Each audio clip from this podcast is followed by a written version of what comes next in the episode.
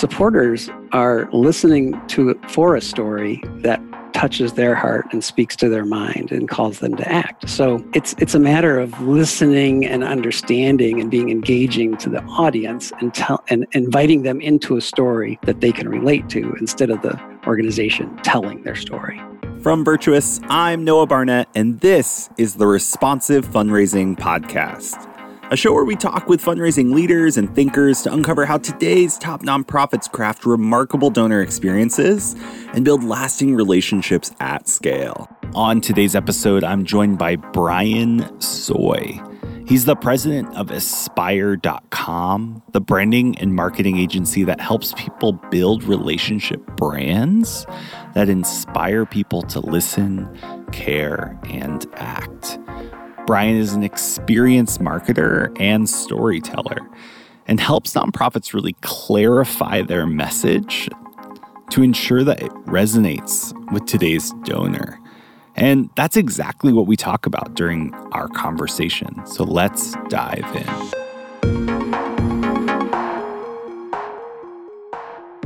You've worked at the intersection of marketing and design and really like mission focused work for 30 plus years now.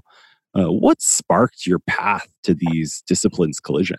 Well, you know, first as a designer, I'm, um, so my, you know, my background is as a design professional. I own a marketing and branding agency, but I'm just really intensely curious about everything, mm. and I look at the world through the um, lens of what many listeners may now know as design thinking and it's the way i was trained. It's solve you know where's there a problem and how can we use design to solve it? So that then you know lead, leaves me feeling like hey you know design can pretty much solve any problem. So let's look at um, let's look at marketing from a design perspective and then this idea of being mission focused and um, you know if we're if any leader or any organization is is moving forward without a clear and distinct mission or purpose, they're they're going to drift. And you know, life is really too short to spend drifting. We need to know where we're going and uh, define where we're going to be going, lay out the path that we're going to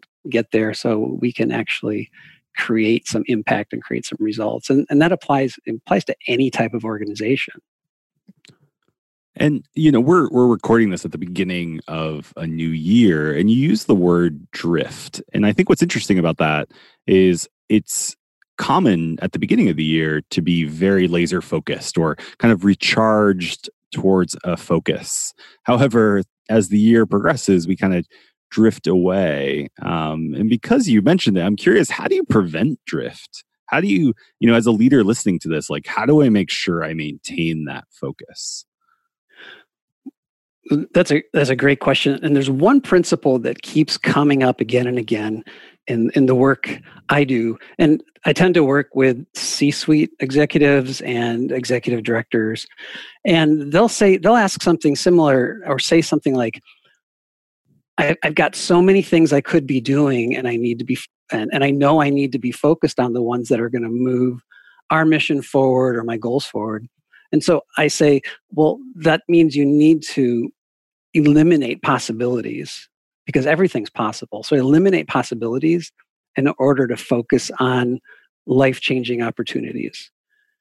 And that's just been something that's resonated for mm. the past couple of years with me. It's just that's how we do that. And then when you start to do that, you know, of course, we all talk about setting goals, but do we actually sit down and do it? Can we you know it's it's not difficult to sit down and say all right i'm going to do a one year goal plan and have a three month goal a six month goal and a nine month goal. But what if we start thinking even farther out? Five year ten year and what what will my business or organization look like in 10 years? What's it going to look like beyond me uh, to build a, an organization or business that lasts? Um, i'm excited. Just personally this year i've set a 10 year strategy for certain parts of my business, which is the first time I've done it that far out. But it's really energized me and it's helped me focus on the things I'm doing both now, which I would consider to be daily decisions, and then what are the defining decisions that help me think really long term. I love how you differentiate between like the daily decisions and the defining decisions because I do think there's there's a high level of competition for anyone, any especially in a leadership role or someone that's doing, you know, fundraising work like many of our listeners. And that competition for attention can push us to say, you know, well, we don't have time to think that long term or to get focused so much in the big term that you miss out on those daily practices. So could you provide some, I guess, distinction between the um, the two for our listeners? And how you really decide those or how, how are those framed and kept top of mind? Sure. So you know so if you've set up for yourself let's just say a one year goal um, you know what are you going to so a one year goal is a defining decision. In one year if it's a fundraising goal we're going to increase fundraising by 20%. Well, then starting today and then every week after that, you need to start doing a set of daily decisions that drive you toward that goal. And it could be a matter of, well, we're starting here and we have a spreadsheet, and that's how we've been doing our fundraising. But in order to maximize our efforts to get to that goal and track the relationships that we're forming, for instance, and we're going to need to put in place a CRM seems to be you know a tool then that can help them maximize um, their time which again that's a daily decision. How do i how do i take the let's even just say minimum six hours a day that i'm going to have to apply to the work i do to make the most use of that time? And what are the things that i can put in place now that at the end of the year i can look back and say that saved me 15 hours worth of work that I applied to something else. I, I think if you make that a, a, a, an intentional practice every day, just those little type of things, those add up. It's it's incremental actions and activities over time that create results long term. Absolutely, and I think the the critique that I find um, a lot about these types of goals is the kind of um, gosh, it, almost like the enormity of the now and kind of the lack of being able to kind of disconnect from that and kind of practice those daily things so that you can achieve something later. And I think we live in a world where like, you know, now is almost the only thing, you know, it feels like that sometimes where it's like, oh, we have to do this or we have to do this now, or if we don't do this, we'll miss out. And so being able to disconnect from that and kind of look long term is a key uh, principle that leaders should be following. But honestly, it's just really hard to do in the day to day. Yeah, I would agree. And, you know, I can't say that I just sat down and said, oh, you know, here's two 10, 10 year goals that I've got that I'm going to work toward. Those are the result of six months of work and planning hmm. and putting things in place. And it couldn't all happen at once. Um, I spent two months working on one project that informed one of the 10 year goals. At the same time, about eight weeks into that, started working on one of the other ones. And, you know, there's always those kind of long term things. You know, so if I'm, I'm working on a book that I hope to release in 2021, but I started working on it last year because I know it's one of those side projects. It's not, I'm not getting paid to do it. It's just part of creating some thought leadership. But if I don't start doing it a little bit at a time and being intentional with what I want to accomplish in it, so I have to have that end in mind first, like the book's about build uh, the fact that everybody brands and that we're all telling stories about the causes and companies we, we believe in. If I don't start talking to the right people about that now, I'll get to the end of 2020 and realize I'm never going to get this book done in 2021. So, but it's it's it is definitely it's an interplay between those daily decisions and how they affect the long-term defining decisions that help us move the big picture ahead or toward the big picture. I agree, and I think we've talked a lot about planning, but um, and kind of how you look at that from you know a long term and a short term view but we are in a new year and ultimately it comes down to kind of carving out practices that you should do on a regular basis. So as you're working you know as you do alongside nonprofits or fundraising leaders in the c suite what are you advising they focus on now beyond kind of looking at that long term and short term planning? What are some key decisions that they should be thinking through as they wade through 2020 So a, a, lot of the leaders are still looking at, you know, they're they're doing both. They're looking at the short term. They're looking at the long term. Um, you know, the practical things they're looking at is uh, many times their their communications with their supporters and if they're doing those effectively. And and a lot of times it comes back around to I know something we're going to talk a little bit about is you know story, but at the the core of that is they don't have clarity. And and so asking them to just step back and be really clear on who they are, who, you know, who the organization is, why it matters, the difference it's, it's going to make in the world. That becomes an anchor then that then gives them the next steps they're going to make. I mean, I'm, and I'm sure you see this. People are making practical decisions um, every day. What you know, what digital tool should I use?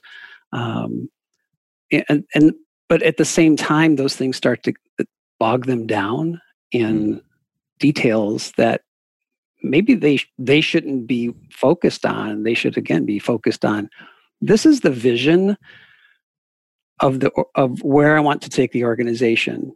Then they have to ask they should be asking themselves am i the person who should be implementing these steps to get us there or do i break this say it takes six steps? I'll handle steps one and two but I need people alongside me to do steps four through six or pieces elements four through six in order to get us there. And I don't know that enough leaders do that. And you know, mm. we, we can see leaders who they want to be involved in every aspect of the organization, even when it gets to be 25, 30 plus um, people, um, depending on the mm. type of nonprofit it is, or if it's a foundation, or or you know and we've experienced this too there's you know leaders who just aren't engaged at all. Like they're there but their staff saying you know we're we're hungry for vision we're hungry for direction. Please give us give it to us mm-hmm. so we know which direction so we know what you want we know which direction we should be in which we should be following you yeah, and this this kind of resurfaces a um, a few ideas that I was talking with uh, T T Clay Buck um, on a prior episode about where there's kind of this element um, like of first principles, and what we define those as is really kind of this idea of purpose, which you're talking about. Like, what is the purpose of our organization? What are we doing? What do we exist to do? Um, and then the second one was people like who are the supporters who are the staff that we have who are the stakeholders involved in this and the third was uh, the processes or kind of um, in some cases like the systems that we're going to do to actually connect those things to mobilize those individuals or people to actually accomplish the purpose. And I think that's a lot of what you're talking about now. Like, how do we step back and actually look at those three areas and kind of evaluate as a leader, um, you know, and get clarity on those. Yeah. So you said purpose, people, and process. Mm-hmm. Yeah, and you know, and if you think about the, the there's usually four P's there. The third one's product.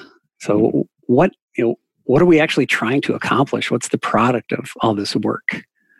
You know, what are the outcomes that people expect us to deliver, and uh, you know, are we doing that? That's that's mm-hmm. part of that too. Absolutely. And I know for a lot of people listening to this, you know, that's going to relate to some level of fundraising or raising that. You know, that's that's who's listening to this. Mm-hmm. Um, and I think that one part of purpose and even kind of the product, a key part of that is kind of what you referred to earlier um, in the form of story. And and we've all known that like story is a powerful tool. It's well socialized as it relates to fundraising before we get in kind of talking about like how and how do we do that, I believe it's important again to clarify the why here. And so you mentioned story before, but why is story such a powerful tool in fundraising based on your experience? Really, it's how we make sense of the world. And I think story and brand are inextricably linked. and from an organizational perspective, brand is a really valuable trust asset.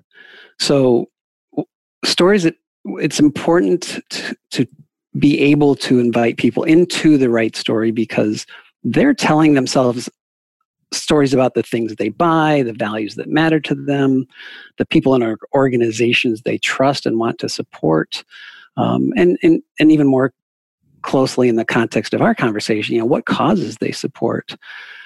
And it's important because a lot of times organizations tend to think we've got a problem. We can't raise funds because we're not doing enough marketing or our mm-hmm. communications aren't good. That's the wrong problem. And so they end up spending a lot of time and money to try to solve a marketing problem when the real problem is they have or they have a messaging problem. So they're telling it they're telling their story and supporters are listening to for a story that touches their heart and speaks to their mind and calls them to act. So it's it's a matter of listening and understanding and being engaging to the audience and tell and inviting them into a story that they can relate to instead of the organization telling their story. That's the that's why it's so important no, and I think you're absolutely right. And I think what's interesting is, as you mentioned, we assume the challenges in our funding structures or our fundraising goals is that people don't care or we don't have enough people or we haven't reached the right people or we haven't met the right people. And what you're saying is that that's important. But what what are you actually telling people? How are you defining the story that you're inviting people to be a part of? And I think the challenge is, is that amplification and kind of distribution, especially today, is easier to come by, whether it's effective or not, but it's an easier task to focus on. We're really clarifying your story and really integrating that into your fundraising you know doing that well is really tough to do. And you have a lot of experience with this. So i'd love for you to kind of share like some of the key ingredients of story because we we kind of talked about why it's important and how organizations struggle to do that. But like again let's get practical. Like how, what do you do? How do you craft your story? How should nonprofits really weave that into their fundraising? What does that look like? Right, and that's a great question because you know there there are so many different models of storytelling and you can you can probably go to 10 conferences and find 10 or 20 different people who are going to do a session on storytelling and they'll all be different. Um, i think at the core the, the elements of a story have to talk about transformation. First that you know there's a problem. Why is there a problem? How do we overcome that problem? Um, a lot of times when it comes to telling a simple let's just call it donor story you know it's like before I realized there was this problem. And then I understood that your organization helps us or helps people solve this problem because I really care about that problem. I get involved with you. And now I feel really good about how I'm helping change people's lives through your organization. So that's a, like a really basic one. But I, th- I, think the most effective model is based on the StoryBrand framework and it's a little longer but it gives you a filter and elements that you can continue to pull from to not only tell your story but more importantly invite people into a story. And so let me just run through from a yeah from, please do. I think i think it would be important to walk through those steps. Sure. Um, so you know uh, the whole goal again is the idea of clarifying the message about the cause and, and why people care should care about it. Um, and this idea of clarity, it, you know, it seems to, I'd say, within the last five years, become you know, top of mind for a lot of people. Um, this has been an element of Aspire and the work we do for t- almost 25 years now. So it's it's the the idea of just telling a clear and compelling story about who you are, what why who you are, what you do, why you matter, and why people should care. And the key ingredients in that are these seven well documented elements. So, first, uh, in, in our context, a story starts when a donor, or, or maybe let's call him a champion, wants to make a difference in the world. And when an, when an organization inspires a donor or champion and understands that individual's desire for change, it makes it easier to invite them into the story that the organization wants to tell. And I often talk about appealing to the heart, speaking to the mind, and calling people to act. And so I think at this point, it's a matter of appealing to somebody's heart. Um, you know, you, you can't go too far in just completely appealing on an emotional level or a rational level, you know, because good stories are made up of both, of both heart and mind. But at, at this point, you know, we get people engaged by telling them something that that touches their heart. And then next, the fundraiser needs to focus on, you know, what's the problem or the challenge that the organization works to solve? And how can the donor or champion be part of that solution? So identifying not only the problem that the organization's identified, but does the donor identify that problem in the same way? And you know, it's let's just take hunger for instance, because I've got a long association and and um, appreciation for hunger-related charities. And so, an organization may, you know, a hunger organization and um, like a food bank may be wanting to, you know, in the biggest sense, end hunger, whereas the donor may say, you know, I've got grandkids and I know that a lot of children um, may not have food every day. And, and if they do get food and their parents are struggling, the parents may be not eating that day. So, what can I do to ensure that youth and young people can have meals? So, you know, it starts to narrow that down to being focused on children and hunger versus just hunger in general. So, you know, that's where facts and figures comes in, but you've engaged the donor's heart and you, can start to speak to their mind and understand what their intent is and why they're really interested in that broad cause. So that's the first two. So this idea that you know there's the donor or the champion, and they're like the character in the story, and they see a problem that they want to be part of a solution to solve. And the importance there that I want to highlight is how you've put the supporter in the center of the story, not the organization. And I think that's a that's a key mistake I see quite often. And honestly, I've made it myself as I've you know advised and worked in nonprofits, is we tend to focus on us as kind of the central spoke or central kind of hub of the story and not the supporter. Absolutely, and it's it's it's a problem that um, people encounter every day. They just, you know, we like to talk about ourselves. We like to that we're proud of our organizations. We're proud of the work we do, and it, it's just easier to launch into, you know, here's here's who we are and how great we are, and that's why you should support us. Um, you, you can see that happen with a lot of, I think, colleges and universities. Uh, they talk about, you know, here's here's why we're so we're so great. Um, you know, you should attend here. And it's like, well, wait a minute, I've got goals and dreams. So talk to me about those and how you can help me achieve those. Um, you know, or even in the donor context there, um, you know, there's, there's just a lot of nuance in that. Yeah, indeed. And I think like when we talk about this in responsive fundraising, this is kind of the key component of the first step, which is listening. And you're not just listening for involvement or interest, but you're looking for, li- listening for that like intent. And I think what you even just described is kind of highlighting that. Like what is the supporters intent? What are they, you know, curious and excited and maybe impassioned about? And then how are we going to kind of connect our story back into that and bridge the gap between the people and the purpose that we're trying to bridge or the you know the supporters and the story? And so what's next? Like once you have those two things what are some of the other steps that you need as part of your story?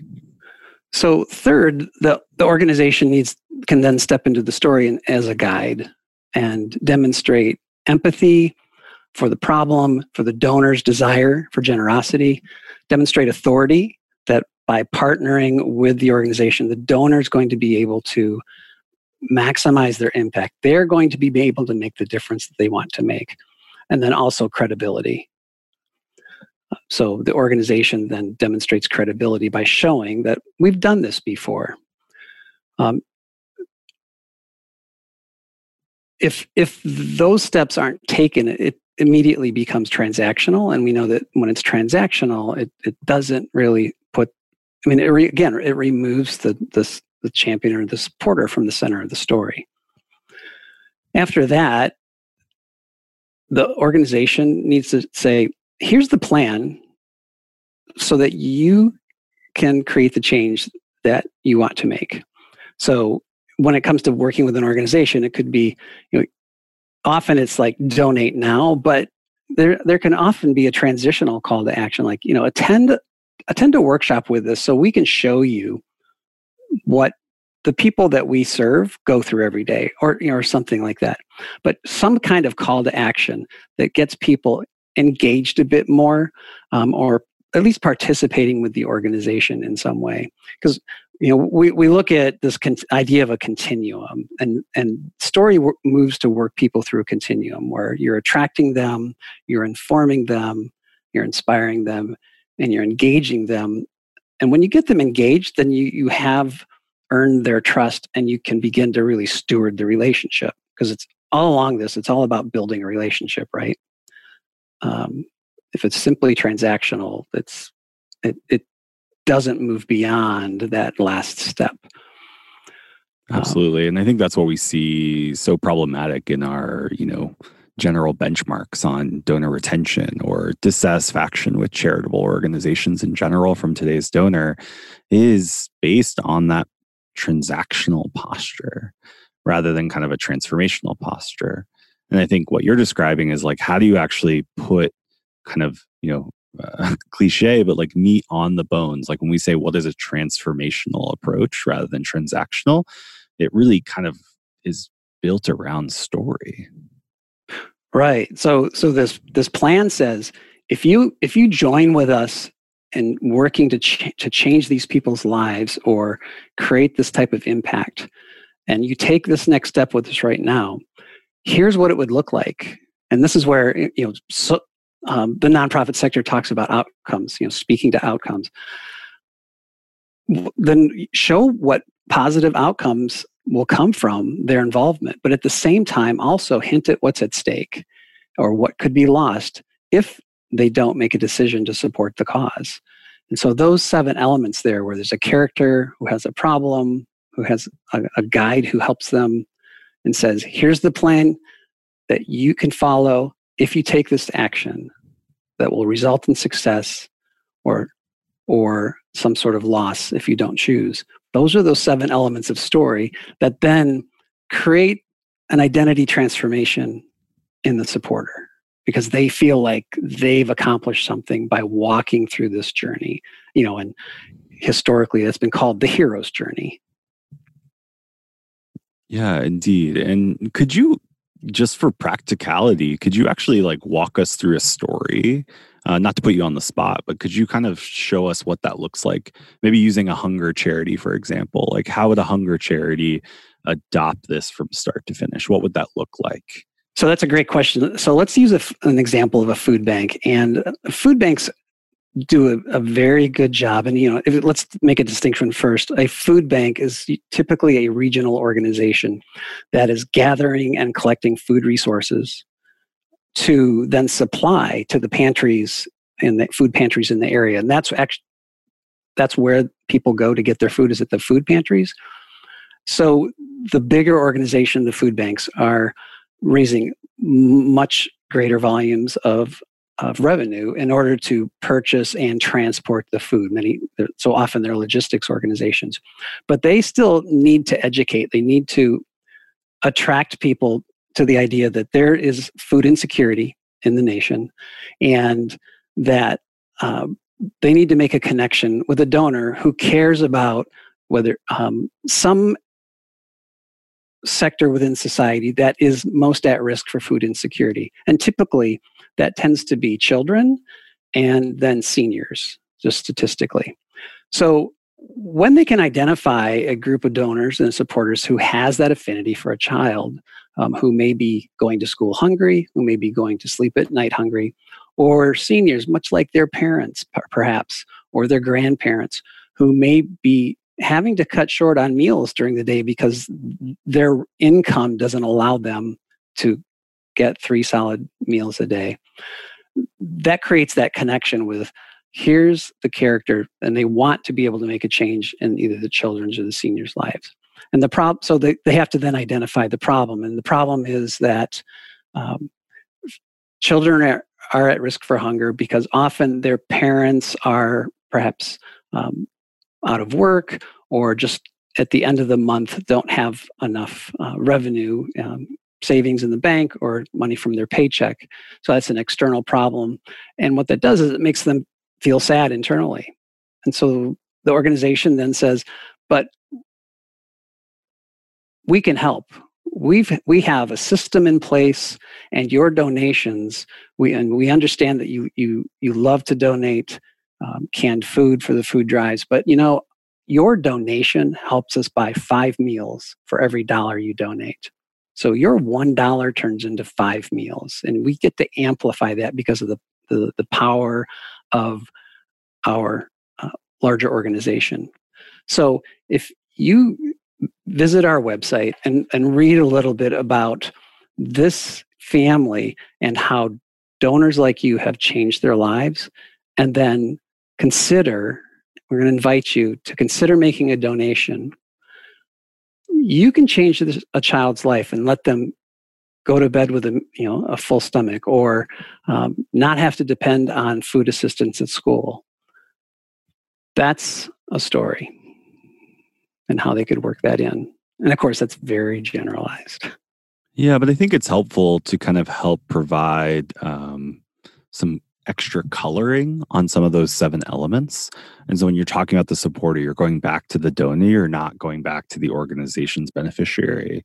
You know, when you're talking about the problem, you're showcasing the problem in a way that the donor and supporter is going to, you know, relate and resonate with and then you're driving them through. And I think what's interesting is you're as part of that story, the organization isn't saying, you know, we know what to do, give us money and we'll go take care of it.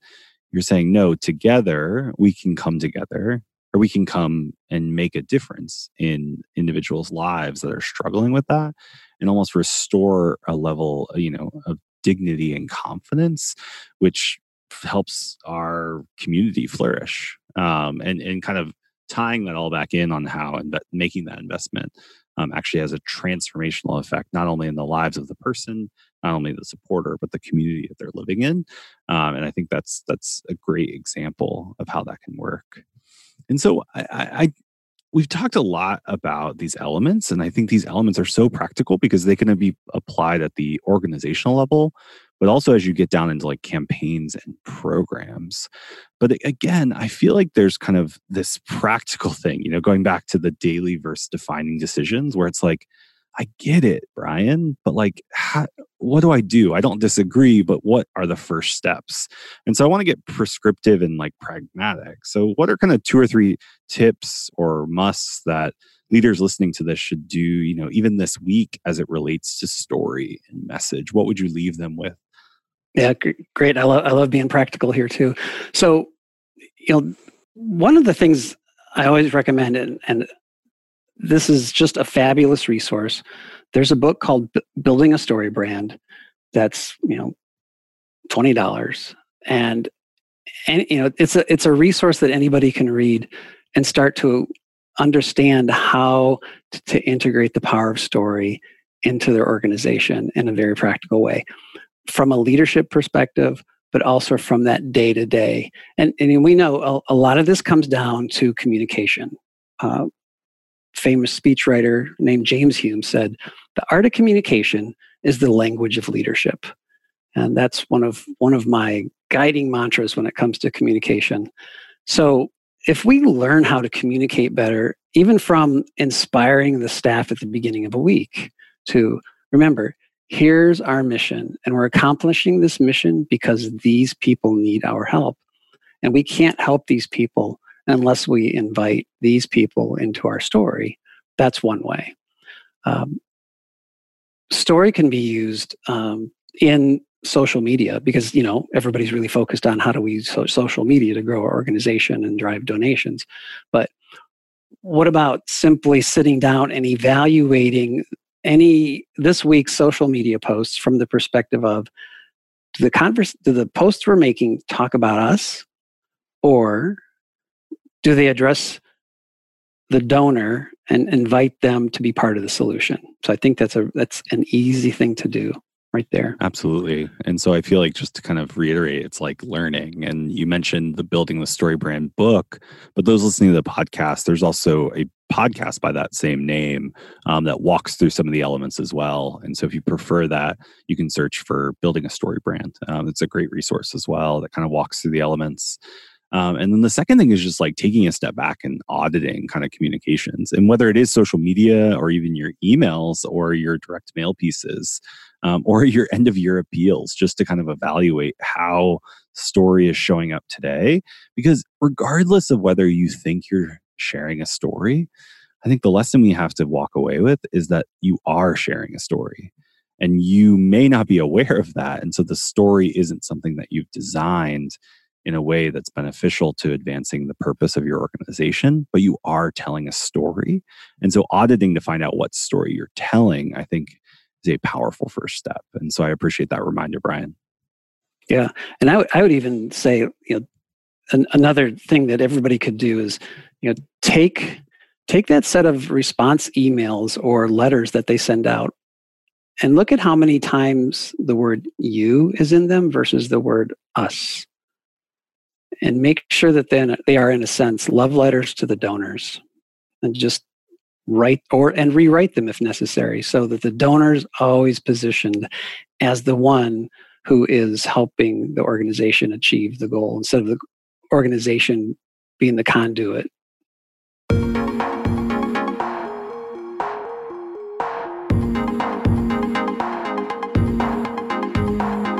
Thanks for listening to this episode of the Responsive Fundraising Podcast by Virtuous. Each episode we've designed to really give you the insights into the philosophy, process, and playbook of leading nonprofits so that you can grow giving and build deeper relationships with the people who matter most your donors. And if you want to dig further into responsive fundraising, we've actually put together an exclusive content pack just for listeners of this podcast. If you go to virtuouscrm.com slash podcast, that's virtuouscrm.com slash podcast, you can download a content kit that includes the responsive fundraising blueprint, which outlines all of the strategies that are involved in implementing responsive fundraising. You'll also get the responsive fundraising playbook, which includes 20 plus plays, which are basically strategies that you can implement today at your nonprofit to become more responsive and ultimately raise retention and increase giving. We'll also throw in a bunch of other resources and content that is going to be helpful for you as you think about how you're applying responsive fundraising at your nonprofit. And it's completely free. You can grab that at virtuouscrm.com slash podcast.